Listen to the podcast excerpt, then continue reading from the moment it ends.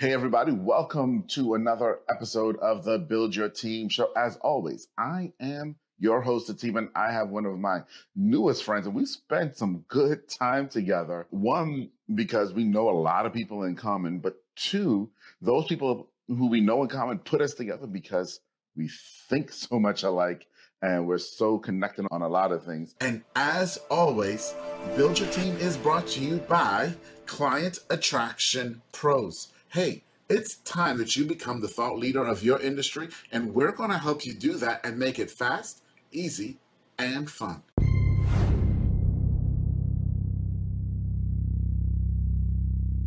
So, Tom Ruwitch, I'd love to introduce you. Welcome. Welcome to the show, buddy. I am happy to be here, Atiba.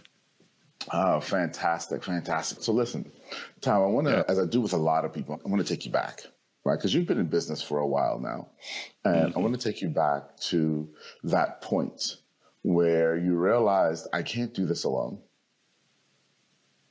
I need some help. I need to hire someone, right? It's an inflection point for all of us who have teams who are in business to realize that. But then there's also all of this angst and anxiety that comes with it, right?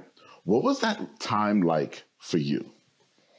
Yeah, well, the first thing I would say is that it is times plural because I've experienced it, I've learned, and then I make the same mistake and realize, wait a minute, I should have should have gotten this right the first time. So I'll go back to 2001 when okay. I founded an email service provider company called MarketVolt marketing is software to create, deliver, track email campaigns. And we were doing email marketing back at a time where very few people have heard of it, much less tried it.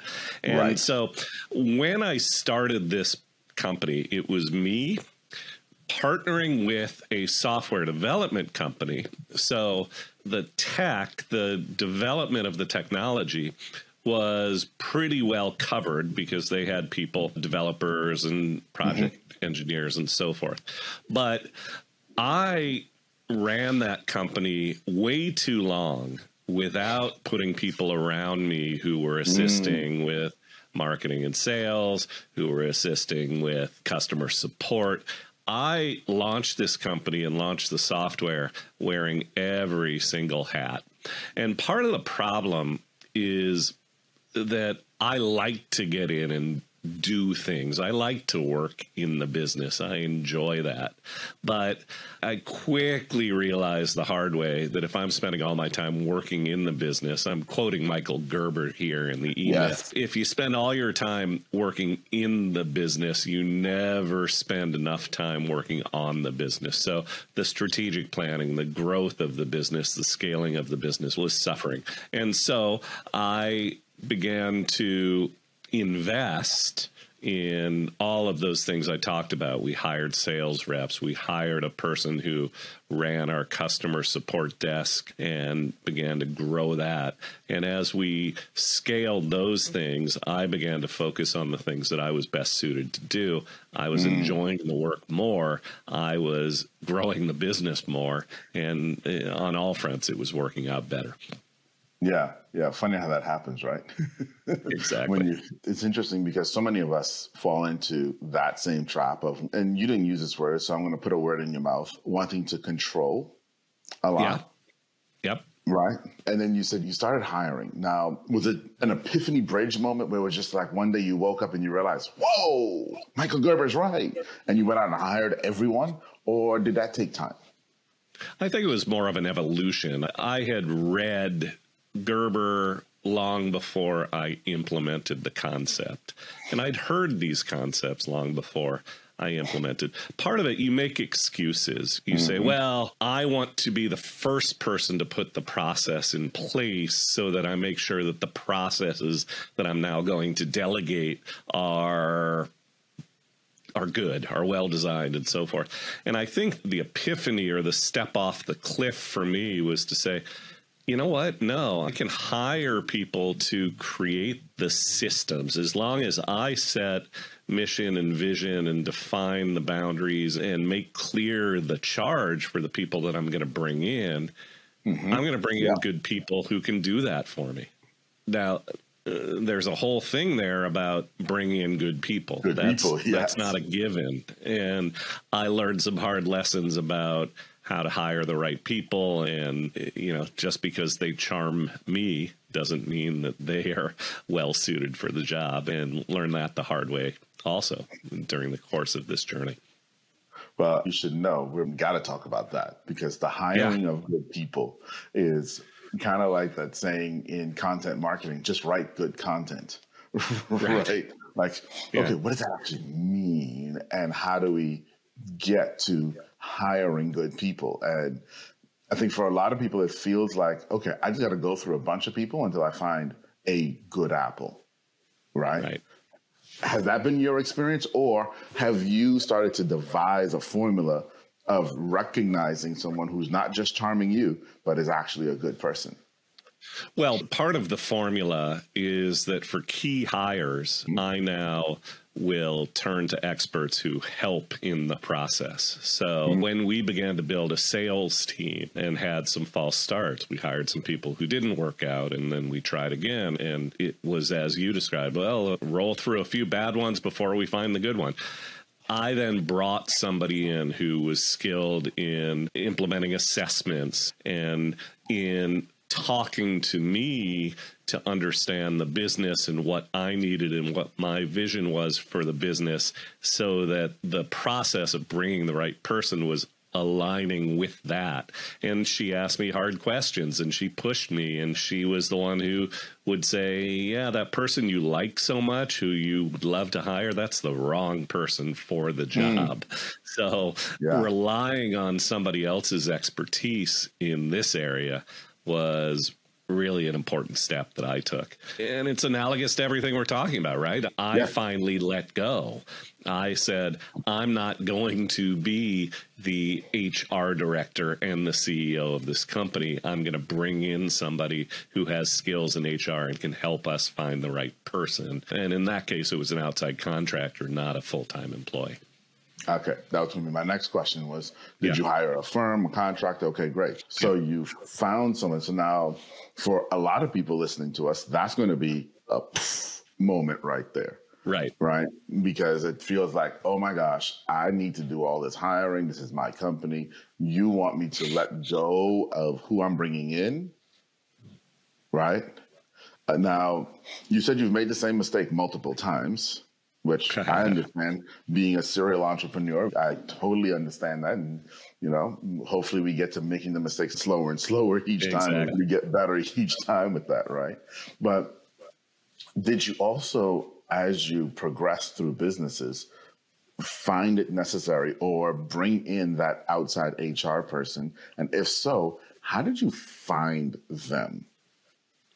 Yeah, and in my case, running MarketVolt, which was a company with clients around the globe, but also a very focused we were a regional company primarily mm. and so most of our clients were from the midwest of the united states a lot of our clients were from st louis missouri where i live okay. and where we were headquartered and so I was very active as a networker and in the local business community, the entrepreneurial community. Right. So in my case, I had met people who had these skills, who were great at what they do and I had invited a couple of people I knew who I thought could help me in this process into conversations. And I also had a person with whom I was masterminding. She was in a mastermind wow. group with me. She knew all about this. She understood my business very well. And when we went to hire some sales reps at MarketVolt, she was ultimately the person that I tapped. Is that something that everybody is well positioned to do? Maybe not but I am a believer that when you're looking for third party resources for whatever the issue and the problem may be that you're trying to solve, tapping your network first for direct referrals is always the first place that I'll start. Yes. Yes. yes. Let's dive in there too, because I think that's, you know, it's so easy, especially coming out of COVID where mm-hmm. we got so insular and everyone stayed at home and you locked the door right. and you got behind a screen and you didn't see people. And now even on Zoom, you still don't see people because so many people turn their cameras off, right? right. It's just like a, a telephone call on the computer now, right? And you know, I was just at the mm-hmm. social media marketing world last week, and that was one of the big themes is, you know, we've lost networking. Right. Right. Right. We've lost networking. So let's talk about that. Let's talk about building, because I agree with you. Yeah. Right. Let's talk about building your network and how that looks in 2023 and beyond in this new world of Zoom and hybrid meetings and stuff. How you continue that? Well, I used the word earlier, referrals. So mm-hmm. I will always, when I make connections with someone whom I know, who I like, who I think brings value to me, and I think can bring value to my broader community, I will be very active about asking them who do they know? Who else should i meet? This is how you and i met atiba. We it were is. introduced by a mutual friend whom we both like and trust and it's one of those when dean introduces me i am going i know i'm going to be meeting a good person. And exactly. you felt the same way and we hit it off. So uh, you know i used to and i still to some extent go to those online networking events. They're all over the place. And mm-hmm. i've met some good people that way but what i find is that what we now call networking on linkedin or elsewhere mm-hmm tends to be what's the word for it? There's a whole lot of pleased to meet you, let's get married going on. You know, pleased to meet you. I'm going to pitch you now. Let's get to it. And so what I'll do is be very selective about the people I'm connecting with, those connection requests that come out of those networking events. And I've found that over time, as I've been more selective, that many of those events are proving to be pretty fruitless for me mm. because pretty much everybody I'm meeting is coming to them with a deficit mindset. You know, what can you do for me? Not a go giving, let's discuss what I can do for you mindset. Yeah. And the best relationship building that I do is to build on direct referrals and to make connections with people who understand the value of 360 degree relationships. I'm going to bring you value. You're going to bring me value. Let's talk about that.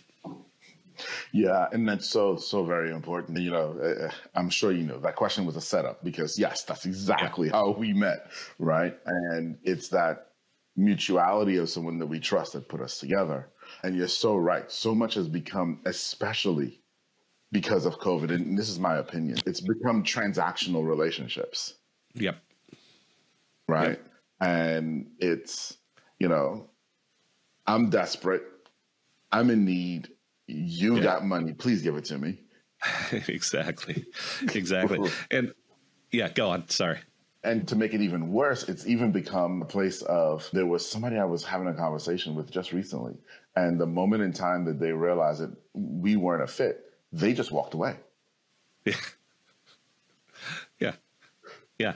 It's amazing how many of those experiences I've had where people come at you hard and you say, well, I'm not that person. And before you could even get to the point of saying to them, but I am impressed by some of the things you have, and I may know some people to whom I could introduce you before you, you even get to that conversation. Oh, you're not buying? Bye bye, I'm walking. Such a stupid approach. And it, you used the phrase a moment ago, Atiba people have needs. I come to you, I have needs, and so mm-hmm. forth. And I think one of the things that I've learned is that as you go into these environments where you're meeting people, you're networking with people, you really have to define what the need is. If the need is simply, I want somebody to sign up and raise their hand and be a customer, then you're going to have a lot of fruitless conversations because you're meeting yeah. a lot of people who are not ideal clients for you, but they might be ideal partners for you, or they might be ideal promoters for you. Somebody who might tell others about your list or your lead magnet or your book or your event. Yes. They yes. might have a platform or access to a platform. And I have to give credit to a guy named Phil Palucha, who's a great marketer who mm-hmm. talks about these four P's. I used all four of them, or we've used all four of them in the conversation. The people you meet may have potential as a purchaser, as a partner, as a promoter, or as someone with access to a platform, a podcast, a stage. And you also can be a giver around all four things. You may say, well, I don't have a platform. I'm not running an event. I don't have a podcast. But you may have been a guest at a podcast, or you may know somebody who runs an event. And so you can meet somebody who, no, I'm not going to buy from you. Right. I'm not going to partner with you, but you know what? You would be great on John Doe's podcast. I know John Doe. John Doe has a great podcast. I'll introduce you.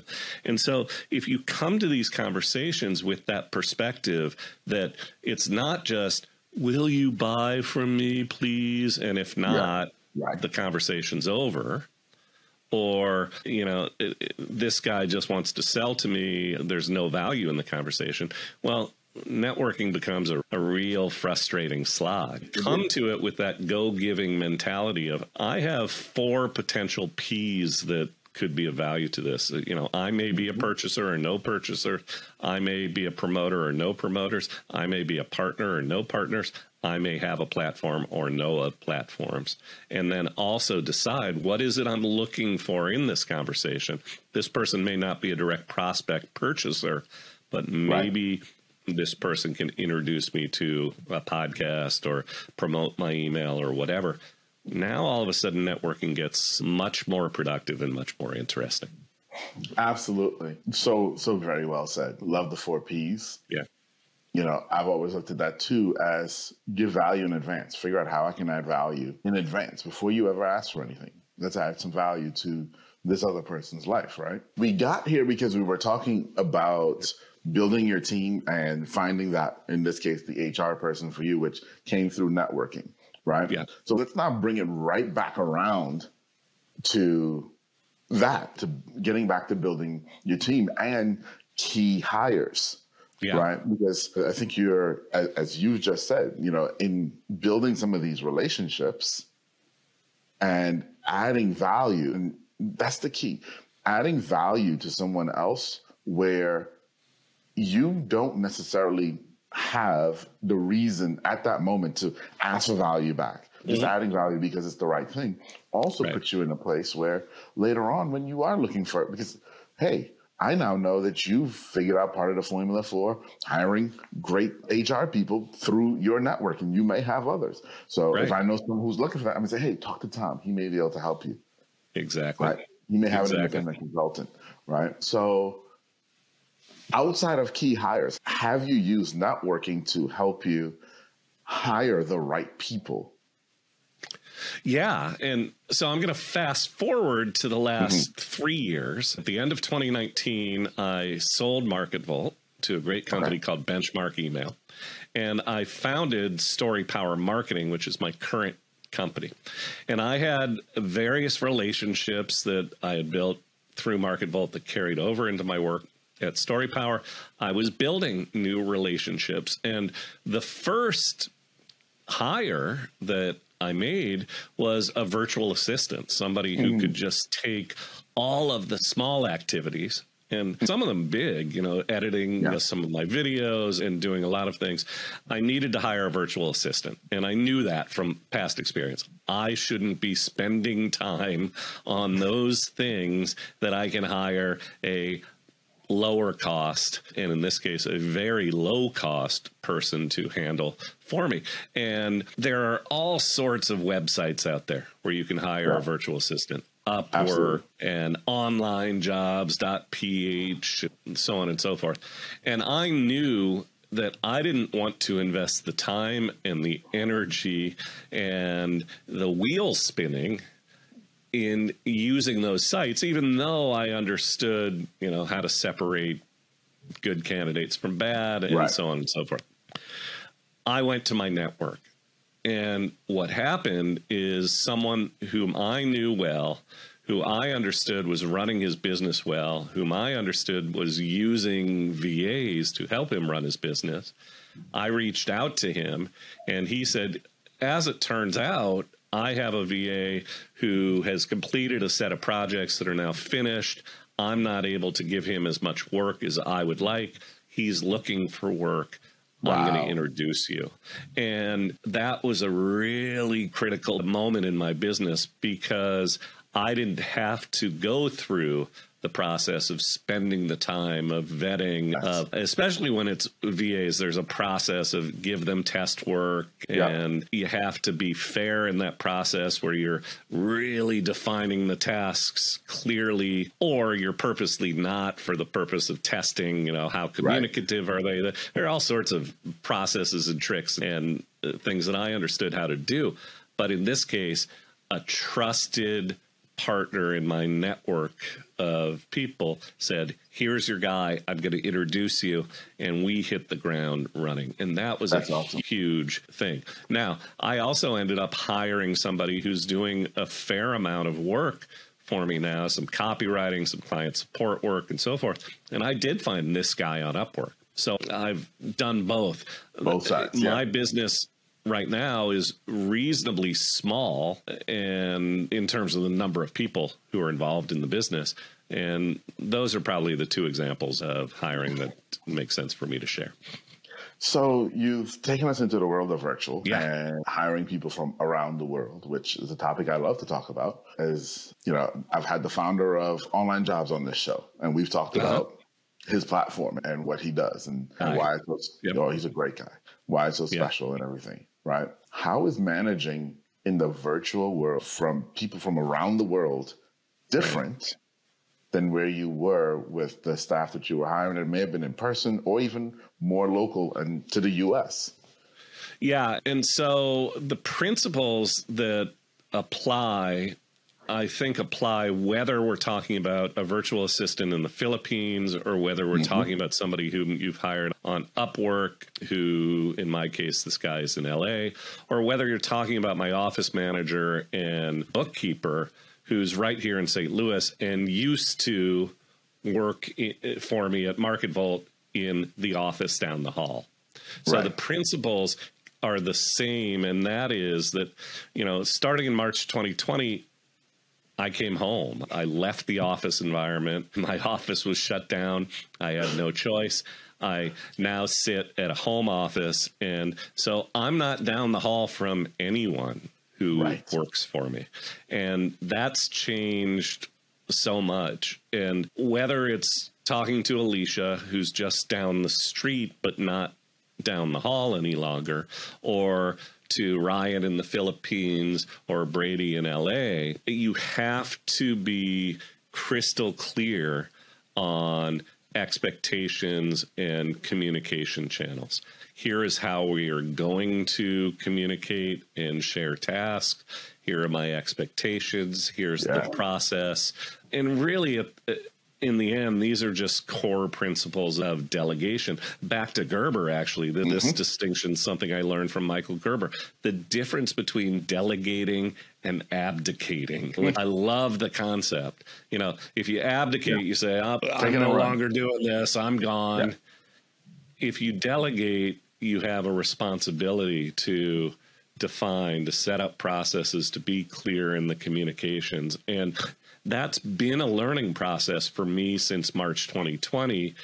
The positive thing is I've understood the principles that I'm going for, making sure I'm clear, making sure I'm consistent, making sure there's no ambiguity, and finding the right processes and systems and tools to do that, including asking input from those I'm working with. What's working for you? What's not? Exactly. What could we do Exactly. to improve this process? Yes. Yes. Asking them to help define the system has been a really critical part of that process. Yeah. No, I totally can get that. And it, it's one of the things that so many people I see miss is Yeah. communication is two way. Oh yeah. Right. And, you know, they think I've figured it out, I've given, and I'm going to, here's my delegation. But you don't ever stop to understand how was that received and what Yep. was missing so I can do it better the next time. Yep. Right. So, have you ever had an experience where you hired someone with the mind to delegate? It didn't work out. Yep. And you realize it's because even though you thought you were delegating, you actually were abdicating. Yeah, I think in retrospect, when I talk about the fact that we churned through some sales reps before we mm-hmm. landed on the right ones and with the help of the consultant I mentioned, mm-hmm. that's half the story. Half the story is that we weren't hiring the right people until the consultant helped us. The other mm. half of the story is that I wasn't setting those people up for success because, just as you said, I was doing more abdication than delegation. I had Yeah. been wearing the hat of primary sales rep for this company and just sort of I modeled the demo. I provided them the materials they needed, but I didn't really give them all of the tools and all of the training yep. and all of the systems they needed. And two things happened. First, as they were spinning their wheels, I then would go in and micromanage and say, "Do it this way." Which, well, uh, there, the, uh, th- that wasn't the first thing. The first thing is when it wasn't going well, I'd just hold them accountable for their numbers without then stepping forward and assisting. When I stepped forward and assisted, it was more me from on high saying, do it this way, mm-hmm. not allowing them to feel empowered and own the mm-hmm. system. Mm-hmm. And only after it became a collaboration where we began to have conversations about, well, here's how you tell me you're doing it right now. Let's discuss what would work better for you so that it was true delegation, them owning the process. I forget the name of the guy who wrote the book, Work the System. Do you know that book? I, I'll look it up before, or you can get it to Yeah, the show yeah. notes. Give me one second. Work the system. Work the system. Sam Carpenter. Sam Carpenter. Okay, got it. Yeah, workthesystem.com. It's a great book, and it's a story of a business owner who was sleeping on the floor at the office because he was one of those do everything business owners and the business was failing and ultimately he learned how to put systems in place and how to delegate properly and his whole thing is that the CEO is there to set the mission and the mm-hmm. direction and mm-hmm. that all of the processes that all of the systems that run the business should be created by the people who are responsible for implementing the systems. And Yeah. that the CEO's job should not be to say, here is the system, run it. And that's a mistake that I made that, you know, maybe that was even after I realized I had abdicated. I made that mistake of saying, well, the way I'm going to fix that is by handing them from on high a system. And then I realized that was a mistake. And only after they owned the system and they put it in place was I able to really see the kind of success that I wanted to see with my team. So the first several chapters, the like first 75 pages of the book are sort of his descent into misery where he talks about, you know, being the CEO who tried to run everything and sleeping there. And after about 30 pages, you sort of feel like, "Oh, okay, I get it. I get it. Let's skip to the epiphany part." But once he gets to the epiphany part, it's really helpful both strategically and tactically. And eh, I don't think you're going to read it and think, wow, I hadn't thought of that. You know, it's not going to have any grand epiphanies. You already get this. When I first read it, I bought copies for everybody on my team. And I said, this is how we're going to approach this. And I would often cite it because he talks about, for example, I had an employee who, even after I properly delegated, would constantly come to me for permission. Tom, would it be all right if I do this? Or Tom, what do you think I should do, A or B? And I got into the habit of saying to him, what do you think? What do you think you should do, A or B? Yes. And he'd look at first, he'd look at me and I'd say, do you remember reading Carpenter? Yes. Okay, this is your decision. And if something goes wrong, we can discuss what we learned from that, but this is your decision. This is your Yeah. process. Yeah, yeah, and it's again going back to where we started initially. A lot of times it's about control Right. and not wanting to give up control. Right. Mm-hmm. You know, I sent a message to someone on our team yesterday, and I said, "Okay, so what you did was wrong, but I am so appreciative of the fact that you did it. That you didn't Right. sit on your hands, but instead you got up, you saw an issue that someone else was having." Right. and you said, "Let me go out and fix it in this way," Mhm. and then just let Atiba know by ha- happenstance that this is what I did. Now, what you did was incomplete. You didn't understand everything, but the fact that you did that, Yeah. you took that ownership, Yeah. right? And you said, "Let's systemize this process so that we can stop having miscommunication." Kudos to you for that. You know, and- Yeah, and I love that story because a good system answers the questions that are going to be asked and anticipate those branches in the road and we've all been the consumer at uh, let's say the hotel desk where something's not going right and the person at the desk says i'm sorry sir i can't help you because there's no system to allow them Them. to wiggle and Yeah. they don't know an answer and they don't feel as if they have the authority to act so the fact that you have a business where somebody felt comfortable and confident enough to act without having to call is important and the fact that you handled it the way you handled it means the system is now evolving and getting stronger while they still feel ownership of it. Empowered. Yes.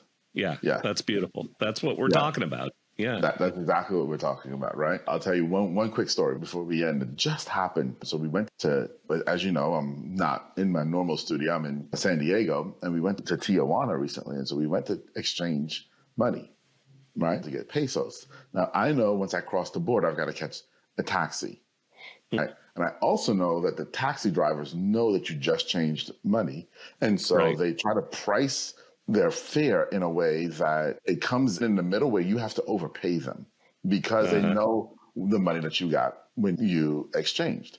And so Right. knowing this going in, I'm like, okay, I'm exchanging the money. And I asked the lady, and, you know, hey, you gave me a bunch of 20s.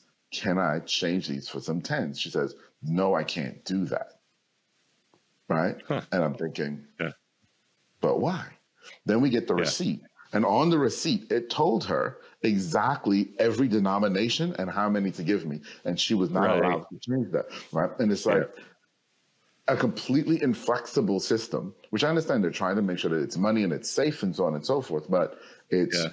two tens for 120. Yeah. But she has no power and control. And so she never feels empowered at her job. She always feels like she's under a thumb. Yeah. And when Yeah. people feel like they're under a thumb, our businesses can't grow. I completely agree. We could, there's a huge rabbit hole we could go down. We don't have time. We'll talk again some other time Yeah. about this. You know, talking here about human beings making human decisions. And too many businesses are so mechanized. Every decision is pre programmed that those human interactions, hey, I need a little help here. Here's the reason. And there's no reason that they shouldn't be able to give you tens.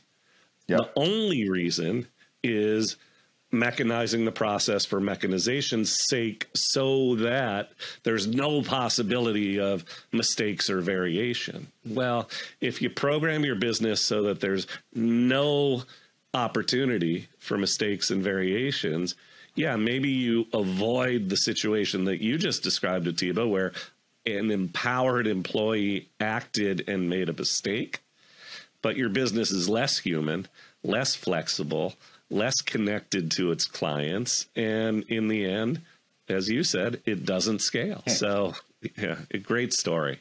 Perfect story.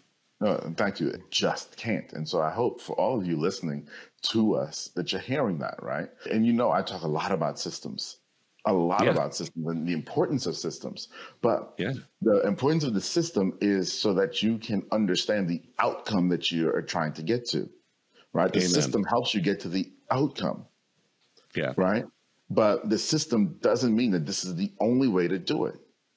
Yeah. And it doesn't mean that the system can't evolve in order to help you get to the outcome more efficiently. Yep.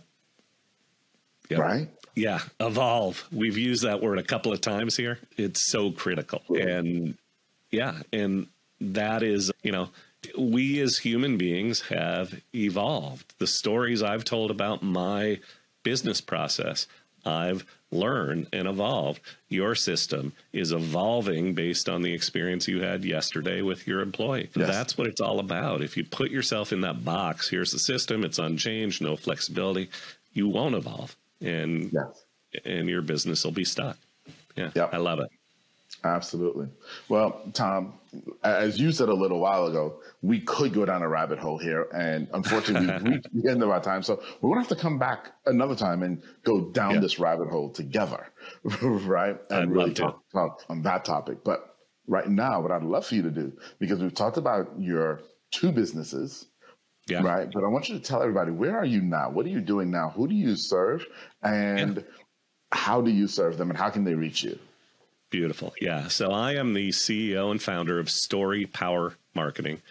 Coaches, authors, consultants, anyone who is trying to package their expertise for sale to serve clients, they mm-hmm. hire me to power up their creative content and storytelling. Because most of them are still dishing out the same old boring blah, blah, blah content, especially true now that many of them are pushing buttons and having robots write it for yeah. them. And then prospects are tuning out and moving on, and those experts and authors and so forth are feeling frustrated and stuck. So I teach them how to transform their content from boring to brilliant, how to turn the marketing process from frustrating to fruitful and fun, and ultimately how to convert the bottom line my bottom line is that if you can create content, email, social, blog posts, videos, and so forth, that is both informative and entertaining and story powered, you can be the one to stand out in this world where just the haystack of sameness is yeah. just growing exponentially. You don't have to be another needle in that haystack. You can be the one who stands out. And I teach my clients how to do that through a variety of means. The best place to start is simply to go to my website, storypowermarketing.com, sign up for my email list where I practice what I preach and demonstrate how this can be done with email. But there are other resources you can get on the website, and you can connect with me directly by replying to the emails or by checking me out on LinkedIn. Just look me up on LinkedIn, and I guess the team will put all that in the show notes. So that's the way to that's the way to find me. Absolutely, and as you said, thank you for that. Everything will be in the show notes, all of Tom's links. Definitely check him out. Okay, the guy's good. Like if you didn't hear it already, he's good at what he does. And if you're in that place where you really need to tell your story better, remember we were just talking about networking and who you meet and so on and so forth. Guess what? By listening here, you just networked with Tom. Yeah. Through me, you've just networked with Tom. Reach out to him. He'll help you tell your story. Tom, thank you, my friend. Thank you so much for being here. Yeah, very happy to be here. This will be, this is not the first conversation. I was about to say this will be the first of many. This is the fourth or fifth of um, many. And I'm so happy that Dean introduced us and yeah. so honored to be on your show. Thanks very much. Absolutely. Thanks for being here, buddy. All right, everybody. Bye bye.